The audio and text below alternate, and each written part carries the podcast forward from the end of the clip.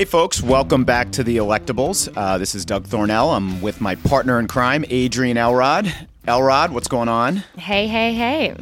So, uh, we, we have a special guest today, Reggie Love. He'll be joining us shortly. But uh, before we get going, I just wanted to get your thoughts, Adrian, on we've got a big debate in Nevada coming up in um, a couple days. W- what are you looking for in that debate? Well, first and foremost, um, assuming Mike Bloomberg gets on the debate stage, I'm looking to see how candidates handle him, react to him, um, what they, um, you know, sort of their strategy and how they handle him being on that stage.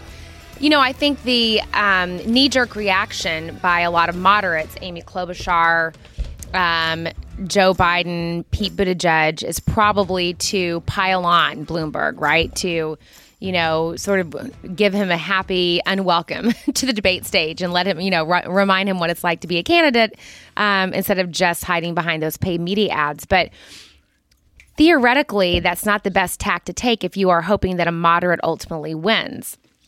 Because Bernie Sanders could easily come out of that debate the winner if he's the one who is not under attack. If I'm Bernie Sanders' campaign, I'm thinking that's probably what's going to happen. All the moderates are going to pile on top of Michael Bloomberg, and he's going to be defending himself the entire time.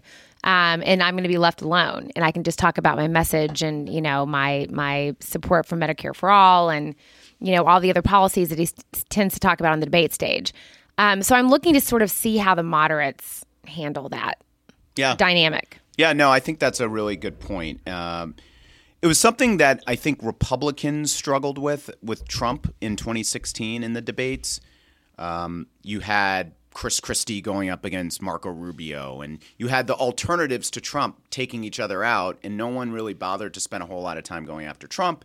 And he made his way, obviously, through to the nomination to the White House and I just wonder if Democrats, you know, in that moderate lane, in the, you know, they're all progressives. I think we should dispel the notion that these that that these Democrats Yes. aren't. They're all progressive. They are. Some are just more progressive than others. right. Um, but I think you know, so I, I actually, but I do think who is going to, um, you know, uh, uh, the of the folks in that center lane, who you know, they're going to have to dis- distinguish themselves from each other. But I do think that you will see a more aggressive case that they will make against uh, Bernie Sanders because he is right now the you know I think pretty clear front runner for the nomination. If you look at most of the polls, if you look at the outcomes of the first two contests, and uh, you would just expect that he would have to face the same level of scrutiny that the other front runners have faced in this campaign, whether it's Biden, whether it was Warren, whether it's Pete Buttigieg.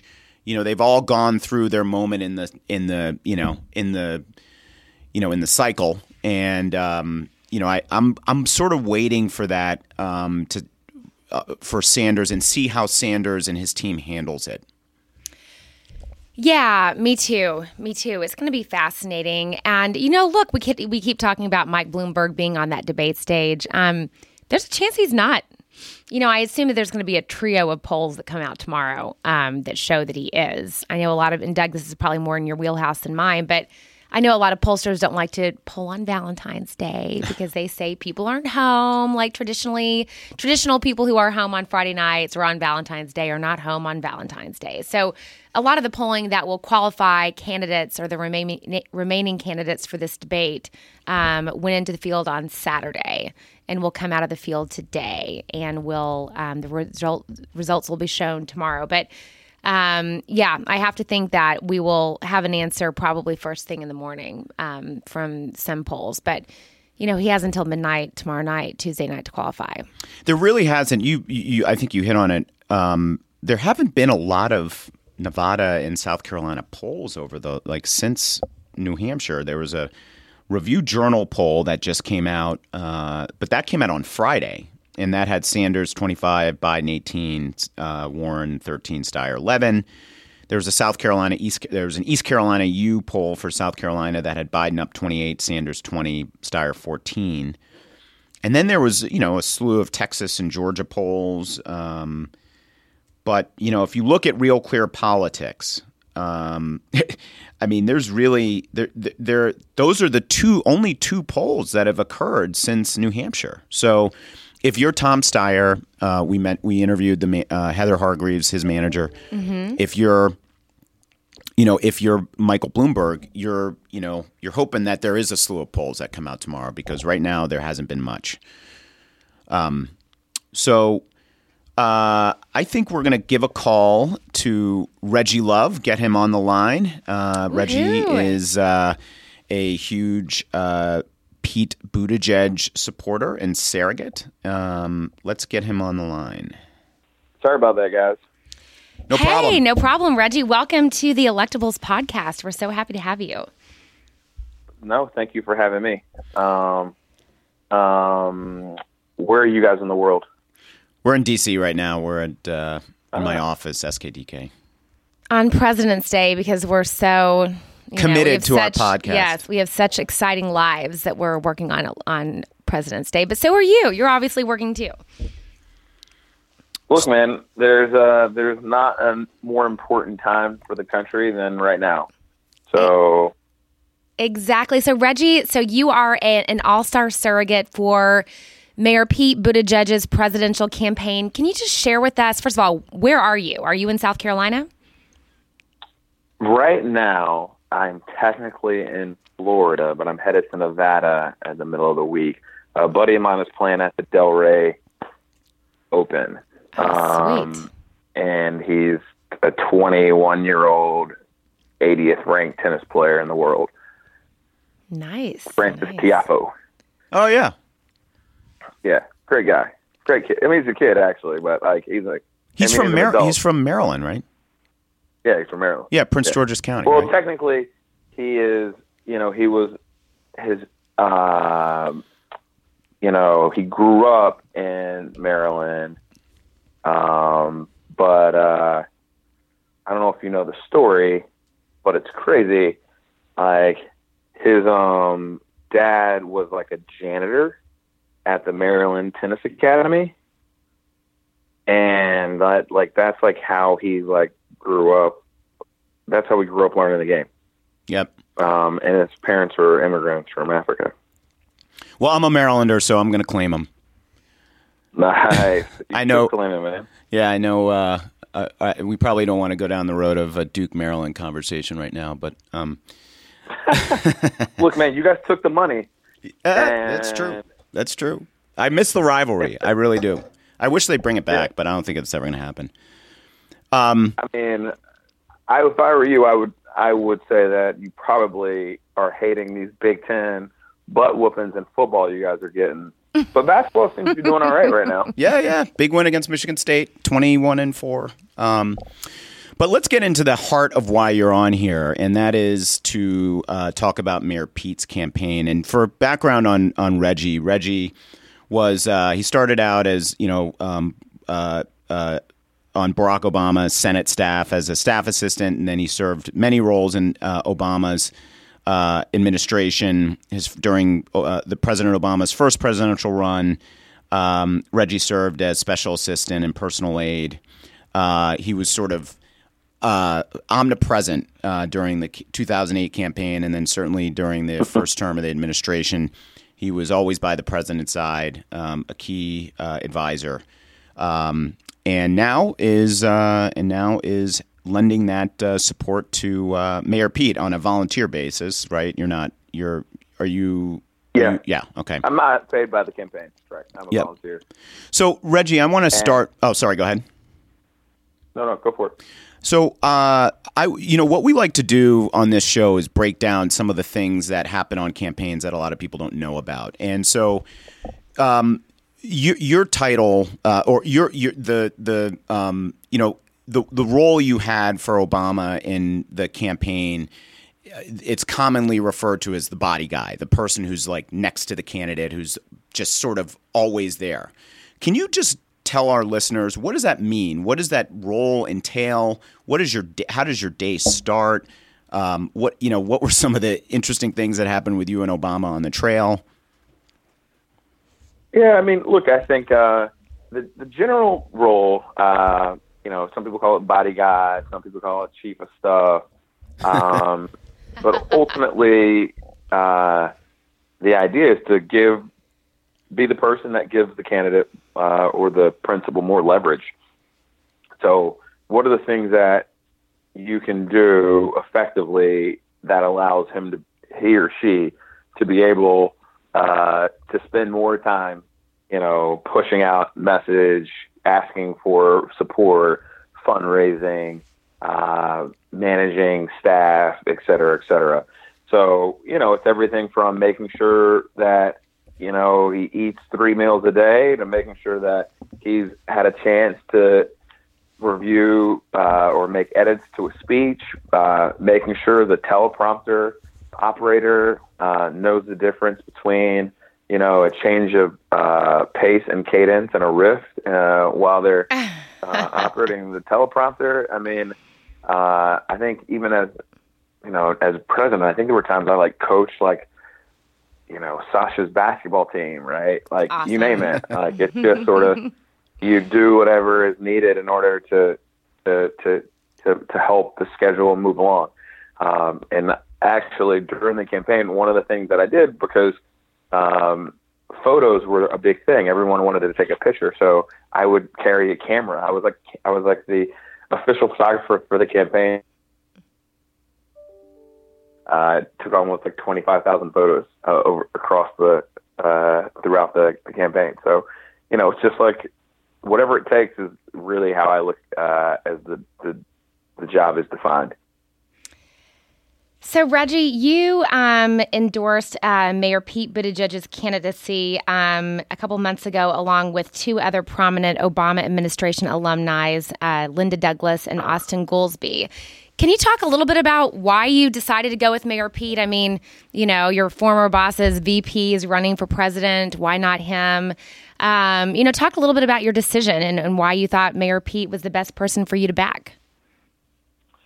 I mean, look, I think it's less about me, um, and I think it's more about the country and where the country is right now. Um, you know, if you look at um, the slate of candidates, and I think Joe Biden, who's been a great public servant and has done, you know, uh, you know, has done a really good job uh, as vice president, as U.S. senator.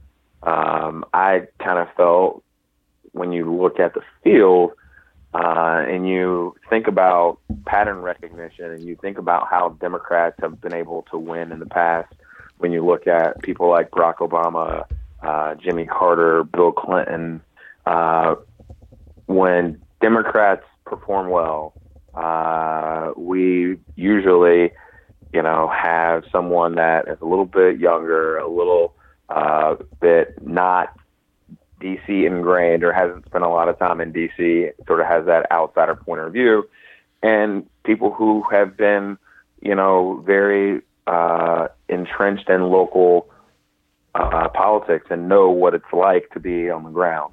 Um, and so, you know, and I think as Democrats we struggle. Um, we have people that are a little more institutionalized, like the Al Gores, the Hillary Clintons, the John Kerry. Mm-hmm. And mainly when you look at sort of the voting population, like when you look at the Obama campaign in 2008, what uh, what Barack Obama was able to do was to, to get people who were not only uh, moderate and in the middle of the road, uh, or you know, or Republicans that had turned over turned to being Democrats. What he was also able to do was get people to participate in the political process, to get people to believe that there was something bigger. They were part of something that's bigger than themselves. Uh, and if you compare 2008 to 2016, 2008, um, from 2008 to 2016, the voting age, the voting eligible population has increased, increased almost 15 million people. But of that voting eligible population, only 4 million of those new 15 million voters actually have partake, actually partook in the political process in 2016. And what is going to get people inspired is going to get you got to get someone that people can identify with and that people think and feel like they know uh, what it's like to to have real pain that like real Americans have. And I think Pete speaks to that. You know, as a guy who, you know, isn't a millionaire, you know, has had to pay student loans, has spent time on the ground working with real people in South Bend. um, and is in touch to that. And I think his policies um, also are aligned with that. When you look at uh, how he sees, you know, Medicare for all who want it, the Douglass plan. Um, it, and so for me, it was a no-brainer. Like if we want to get uh, a new uh, generation of people who have feel who have felt like they've been uh, disenfranchised to participate in the process, they've got to be a part of a movement. And I think uh, Mayor Pete's the only one, only candidate out on the stage right now who can create a movement and also get moderates. Yeah, and Reggie, you know, he Mayor Pete is oftentimes compared to Barack Obama in terms of being an inspirational force, um, a great orator, a great messenger. I have a f- really good friend from um, from Arkansas, actually, who went to Oxford with him when he was over there as a Rhodes Scholar, and said, you know, even back then when he was probably 22, 23 years old, he had this special gift that among a class of, you know, a lot of smart, smart students, he stood out in that class. So um, I think you're right. People want a movement. I mean, um, sure, we want to beat Trump, but I think a lot of voters out there are saying, hey, we could beat Trump with somebody who's actually like, you know, really inspirational and sort of represents that next generation change um, that the Democratic Party is looking for. Yeah, I mean, if you look at the the average age of our representation in government right now is like 64, and the median age in the U.S. is 38. So, like, people, the people who represent us don't actually know what most of Americans are going through. Uh, Reggie, was there a moment when you said, "This is my candidate"? Or was it a sort of accumulation of things that you saw on the trail that Pete had been doing? Look, I from the get go, I always liked Mayor Pete. Even when I, you know, I like raised money for for Biden and did some stuff for him early on. Even then, I really thought that um, I had a, a lot of admiration admiration for uh, Pete. But I think there were probably two things. I think, I think one, I think his team is uh, his team is uh, hungry. Uh, they have the spirit of organizers. And I think that's why they performed as well in Iowa as they did because, you know, I think his team spends a lot of time trying to figure out what people need and what people want and what's moving them, right? And so I think people find that to be engaging. And I think ultimately, the de- for me, I think the definition of hope is of a 38 year old, same sex oriented mayor of a town of 100,000 people can be the uh, if he can win in Iowa and be the Democratic nominee, I think that is the definition of hope. I think that is what we want America to look like and feel like uh, that anything is possible. Uh, and I think I don't know when it happened, right? But I was like, that's it for me. Uh, if if if he can do it, and if he can fight through uh, those challenges and get his message out there and resonate with voters, I think it can inspire a new generation of, of, of leadership and participation. So, Reggie, tell tell us a little bit about the events that you're going to, what you're doing as a surrogate, kind of what your um, events are like on the campaign trail, what kind of crowds you in particular are driving. Uh, give us a little bit of a feel for what a day on the life of the campaign trail is for Reggie Love. Um, yeah, so I, I've been all over the place. I've done events in uh, South Carolina, six or seven different cities in Iowa, in eastern Iowa, and London. Um, and what I've really found is that uh, for the people that know Mayor Pete, I think they they find his message to be uh, interesting and it resonates with them. And the people that don't know him, I think, are open to the idea of getting to know him. Um, and I've seen the gamut, and I've had dinners and spoke at town halls and done all sorts of different events where I've come across a whole range of people who are in on different uh, stages of how well they know Mayor Pete. And when people get down into the details of what Mayor Pete stands about uh, and stands for, I think people find it to be something they want to be a part of. Um, I'd say uh, a lot of people have made the comment that um, in certain demographics or in certain neighborhoods that uh, Pete doesn't have support, and I found that to be um, uh, totally off. I think that not only does not only are people interested in getting to learn more about Pete, they they actually want to spend time with him, um, and they're like, you know, I've seen him on TV or I've read about him, but I haven't had a chance to meet him, and I look forward to the opportunity of meeting him. Um, and and I think not many people, not all candidates, have are resonating with both PETAs across the spectrum. You know, and that is you know moderates, that's uh, future uh, former Republicans, that's uh, young people.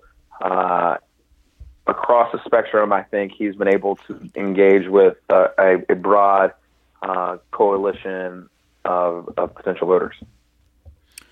Reggie, um, Pete's uh, you know, his campaign has been remarkable. He's uh, you know he basically came out of nowhere. He did run for the DNC chair position, but you know he's the mayor of a, a relatively small uh, town in Indiana. Um, he has not been a you know he hasn't been on the national um, uh, in the national limelight like some of the other candidates who are running. And he's been, and you know, he has run a, a just in a phenomenal campaign, um, doing so well, winning Iowa, doing very well in New Hampshire, raising all this money, building this movement that you're talking about. But there is a glaring uh, weak spot for him right now that um, continues to sort of dog the campaign. And I just wanted to get your thoughts on what Mayor Pete um, one, what is he doing right now to appeal to people of color and try to win them over? Because as you know, no one's going to be able to win the nomination, and certainly no one's going to be able to beat Trump without very strong, motivated support of people people of color. Um, and that that right now is a weak spot if you look at national polls for him and and how he's doing in South Carolina. So I just wanted to get your thoughts on what is the campaign doing to sort of ch- try to change that. I mean, look, I think that narrative has been going around, which I think is very weird. Um, but like, let's just look at the data. Uh, if you look at Iowa uh, and you look at the support, all of the few elected officials who were African American in Iowa, they supported Pete. Um, I'd say that in places where we're talking about from national polling and polling in South Carolina, um, you know, as a whole, um, as you guys are familiar, Mayor Pete has spent uh, had spent a lot of his time focusing on um, Iowa and New Hampshire, and having spent that time being focused on Iowa and New Hampshire, I think folks in South Carolina hadn't really gotten a chance to to know him. Now, you can look at where they are now versus where they were a couple of months ago. Like now in South Carolina, he's got 55 staffers uh, across six different offices in South Carolina. You know, that wasn't the case two months ago, three months ago. Um, when you look at uh, the message around uh, Pete's platform and campaign, no other candidate out there is talking about systemic racism, right? Like, I think it's the first time anyone on a national stage has talked about how uh, intersectionality and how historical issues across the country have disproportionately affected people of color. And I think when people start to hear and listen uh, to these arguments and to these uh, issues that Mayor Pete wants to address, I think people continue to to to move to his side. Um, this argument that somehow like African American voters won't vote for Mayor Pete for whatever reason, I find to be a bit frustrating and a bit, um, a bit, you know, and I'm not, I hate to say this word, it's like a bit fucked up for black people. It's like making African Americans seem like they're homophobic or like, you know, somehow, uh, uh, uh, somehow will treat people differently because of, you know, who they are. And, and I would argue that you know, people who have those issues, I think they're not just black. You know, it's like saying there are people who wouldn't vote for Barack Obama because they were because he was an African American. And I'd argue that if there's someone out there who wouldn't vote for someone because of some sort of predisposition that they already had, uh, those voters probably weren't people that were going to vote Democratic anyway. All right, Reggie, my final question for you is what is your favorite thing to do when you're on the campaign trail that is not campaignish? What's your favorite like way to unwind Oh, and sort man. of chill out? As somebody who's been doing this for a long time. And please don't say like you're eating carrot sticks like Cory Booker. Carrot stick. Come yeah, on, he, he his favorite comfort food on the campaign trail was um was vegetables. I mean, look, I think that's very healthy. I would say that. Me too. Uh, not even while campaigning. My favorite thing to do, especially uh, when working in the White House, was to go visit McDonald's. And this is not like a Donald Trump thing. This is more like it says a lot about a culture and a community in terms of how you know, uh, in terms of what they serve at a McDonald's, how fast the food comes out, the different, you know, in Japan you can get a hot dog and Yes. you know, in, in uh, Guadalajara, you could get Doritos on a double cheeseburger. You can get a salad Uh, niçoise in Paris. Exactly. uh, I'd also say I I love one of my favorite things to do while on campaign trails. I love going to talk to people about local sports. Like the high school sports teams are my favorite. You know, going to see like who's playing like the Friday night football game in in Waterloo. Uh, it, it reminds me of my childhood. So I'm, I'm all I'm all about uh, local high school sports. You're such a good dude, Reggie. We're so happy to have you on the podcast today. Doug, any other questions for you? Any final? No, Reggie, thank you so much for uh, jumping on the electables. Good luck with uh, all the stuff you're doing for Mayor Pete. Um, we uh, No, you know- thank you very much, and thank you for having me on with you guys, Doug and Adrian. You guys are, are crushing it out there, so and I appreciate you guys letting me come uh, spend some time with you. Uh, hopefully, uh, you'll continue to have better and funnier guests than me on your show. No, you're you're one of our best ones so far. And we've had what, like 75 podcasts, I think, yeah, right? we're right around yeah. Maybe We're honored 80. to have you. Yeah, We're maybe over 80. 80, yeah. yeah. Uh, and good and good luck in the tournament. And uh, assuming you don't meet Maryland, um, although that would be fun. Uh, I know you guys are 22 and three now, so hopefully, uh, yeah, look, we're not that good, so uh, this anybody can win this year. Uh, there, there are not a lot of great teams, and I think people with the teams that have good guard play, which I think we do, will will have a chance. But um, yeah, I, I, I would, uh, I would, I would make a bet on Duke, on Duke, not because we're great, but just because I think competitively in the field, I think everyone's going to have a chance.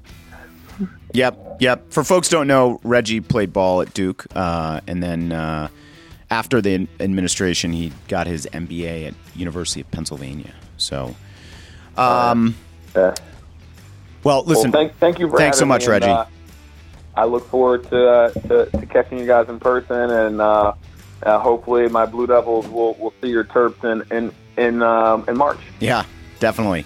All right, buddy. Thank you so much. All right, take care, guys. All right, bye. For my partner in crime, Adrian Elrod, this is Doug Thornell. This has been The Electables, and we'll catch you next time.